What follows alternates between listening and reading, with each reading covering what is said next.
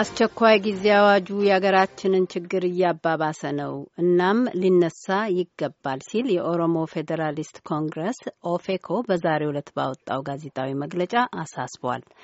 መፍትሄው ውይይትና ድርድር እንጂ የኃይል እርምጃ አይደለም ሲል ኦፌኮ በሀገሪቱ ሰላምና መረጋጋት ይሰፍን ዘንድ በመንግስት ሊወሰዱ ይገባል ያላቸውን እርምጃዎችም ዘርዝሯል።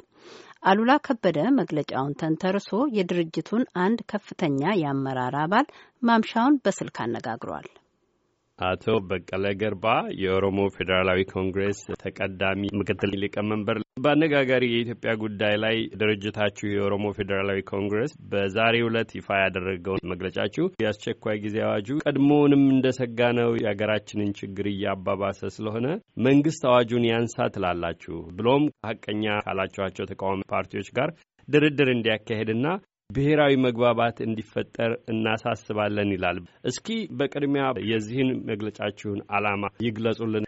እሺ፣ በጣም አመሰግናለሁ። እንግዲህ እንደሚታወቀው የአስቸኳይ ጊዜ አዋጅ የታወጀበት አግባብና ድምፅ የተሰጠበት አግባብ ሁሉም እንደሚረዳው ቢሆንም አዋጁ ታውጇል። ከዛ በኋላ ደግሞ አዋጁን ተከትሎ ብዙ ችግሮች ተከስተዋል። እኛ ደግሞ አዋጁ ሲታወጅ ጀምሮ ይሄ ነገር ችግር ያመጣል የሚል ስጋታችንን ገልጸን ነበረ። አሁን ደግሞ እንደሰጋ ነው አዋጁ የሀገራችንን ችግር እየቀረፈ ችግር እየፈታ ሳይሆን እያባባሰ መሆኑን ስለተረዳን ይህንን መግለጫ ያወጣ ነው። መልካም አቶ በቀለ በዚህ መግለጫችሁ ላለፉት ሀያ ሰባት ዓመታት የኢህአዴግ መንግስት በተደጋጋሚ የህገ መንግስት ጥሰት መፈጸሙን ሙስና እንዲሰፍን ማድረጉን ለዲሞክራሲያዊ ለውጦች በር መዝጋቱን አምኖ ህዝብን ይቅርታ እየጠየቀ ባለበት ይላል መግለጫችሁ። በሌላ በኩል ደግሞ የተለመደ ባህሪውን ማረማቅቶት በህዝብ ላይ ከፍተኛ ጉዳት እያደረሰ ይገኛል የሚል ትችት አቅርባቸዋል። በተጨባጭ ሁኔታዎችን ወደ ማሻሻል ከመሄድ ይልቅ ወደ ባሰ ሁኔታ እያስገባ ነው እንድትሉ ያበቃችሁ ምንድን ነው? አዎ ትክክል ነው። እንግዲህ በዚህ ሀያ ሰባት አመት ውስጥ ብዙ ህገ መንግስታዊ ጥሰቶች ተደርገዋል። የተጭበረበሩ ምርጫዎች ተከናውነዋል። ዲሞክራሲያዊ መብቶች ተጥሰዋል። ሰብአዊ መብቶች ተረግጠዋል። ህዝቦች ደግሞ ይሄ እንዲነሳ ታግለዋል። እዚህ ትግል መሀል በተለይ እየተፋፋመ በመጣበት ሰዓት እንደገና እታደሳለሁ በማለት መንግስት ሙስና ውስጥ የተዘፈቀ መሆኑን ዲሞክራሲያዊ መብቶችንም የረገጠ መሆኑን ለዲሞክራሲያዊ ለውጦች በር እየዘጋ መሆኑን አምኖ ይቅርታ ጠይቋል። ይቅርታውን ተጠይቆ ህዝቡ ተጨባጭ የሆነ እርምጃ ነበር የጠበቀው። ዲሞክራሲያዊ መብቶች ሰፋ የሚሉበት እና በሩ ክፍት የሚሆንበት ነገር ግን ጭራሽ በፊት የነበረው ሁሉ ወደ ኋላ ተመልሶ ወደ አስቸኳይ ጊዜ አዋጅ ውስጥ ሁሉ እንድንገባ ተደርጓል። ስለዚህ የተለመደ ባህሪ ማረም አለመቻል ብቻ ሳይሆን ጭራሽ ወደ ባሰበት ችግር ውስጥ አገሪቱን እየከተታት መሆኑን የተረዳ ነው። በዚህም ላይ ጉዳቶቹ ህዝቡም እንደሚረዳው በየአካባቢው ሰዎች እየተገደሉ ነው። በየአካባቢው ከህዝብ ጋር ግጭቶች እንዲፈጠሩ እየተደረገ ነው። ጭራሽ ደግሞ በአገር መከላከያ ሰራዊት ሳይቀር ህዝቦች ወደ ሌላ ሀገር ሁሉ እንዲሰደዱ እየተደረገ ነው። ከፍተኛ ጉዳት እየደረሰ ነው ብለን ያልነው በዚህ ምክንያት ነው።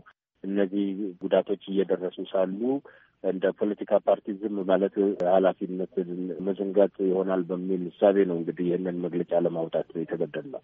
መልካም። ይህን የአስቸኳይ ጊዜ አዋጁ አስፈጻሚ የሆነው አካል በእንግሊዝኛ አጠራር ነው የሚታወቀው የ command post የሚለው አባል የፌዴራል ፖሊስ ኮሚሽነሩ ጄኔራል አሰፋ አብዩ የአስቸኳይ ጊዜውን አስፈላጊነት አጽንኦት ሰጥተው ሲናገሩ ከእሳቸውም ቀደም ሌሎች በተለያየ ደረጃ ያሉ ባለስልጣናት ተናግረዋል። በአገር ውስጥ ያለ የደህንነት ስጋት መፈጠሩን፣ ከፍተኛ መጠን ያለው የጦር መሳሪያ ወደ አገር ውስጥ እየገባ እንደሆነ፣ የሰዎች ደህንነት ስጋት ላይ እንደወደቀ ይልቁንም ደግሞ ጎረቤት ኤርትራን ጭምር ይከሳሉ።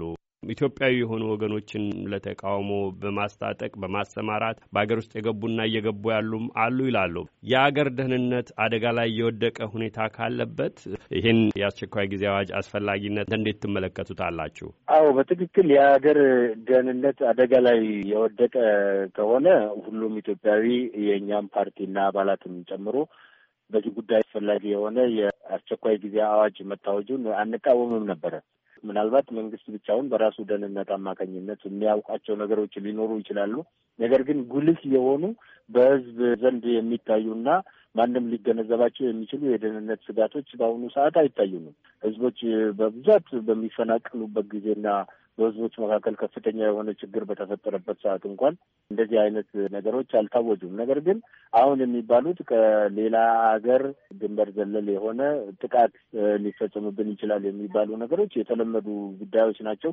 በእርግጥ እንደዚህ አይነት ነገሮች የሚከሰቱ ከሆነ እንዳልኩት ሁላችንን የሚመለከት ይሆናል። የሀገራችን ጉዳይ ነው። የህዝባችን ጉዳይ ነው። የደህንነታችን ጉዳይ ከፓርቲም ጉዳዮች የዘለለ ነው። ከዛ የበለጠ ነው።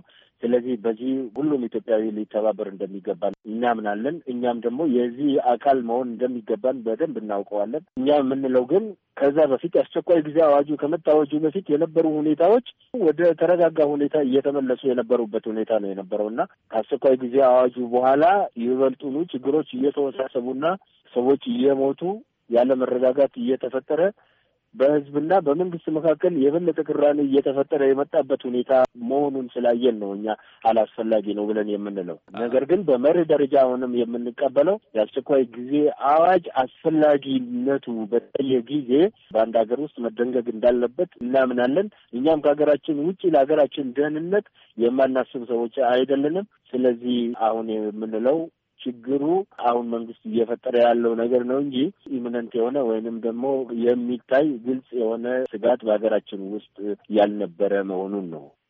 በዚህ ምክንያት ለሁሉም ኢትዮጵያዊ የሚበጀው ቁጭ ብሎ መፍትሄ ላይ መነጋገር እንጂ በኃይል አንድ ነገር ጨፍልቆ ዝም ማሰኘት የምንችልበት ደረጃ ላይ ያለ መሆናችንን መንግስትም ራሱ ይረዳል በሚል እምነት ነው ይህንን የምንናገረው።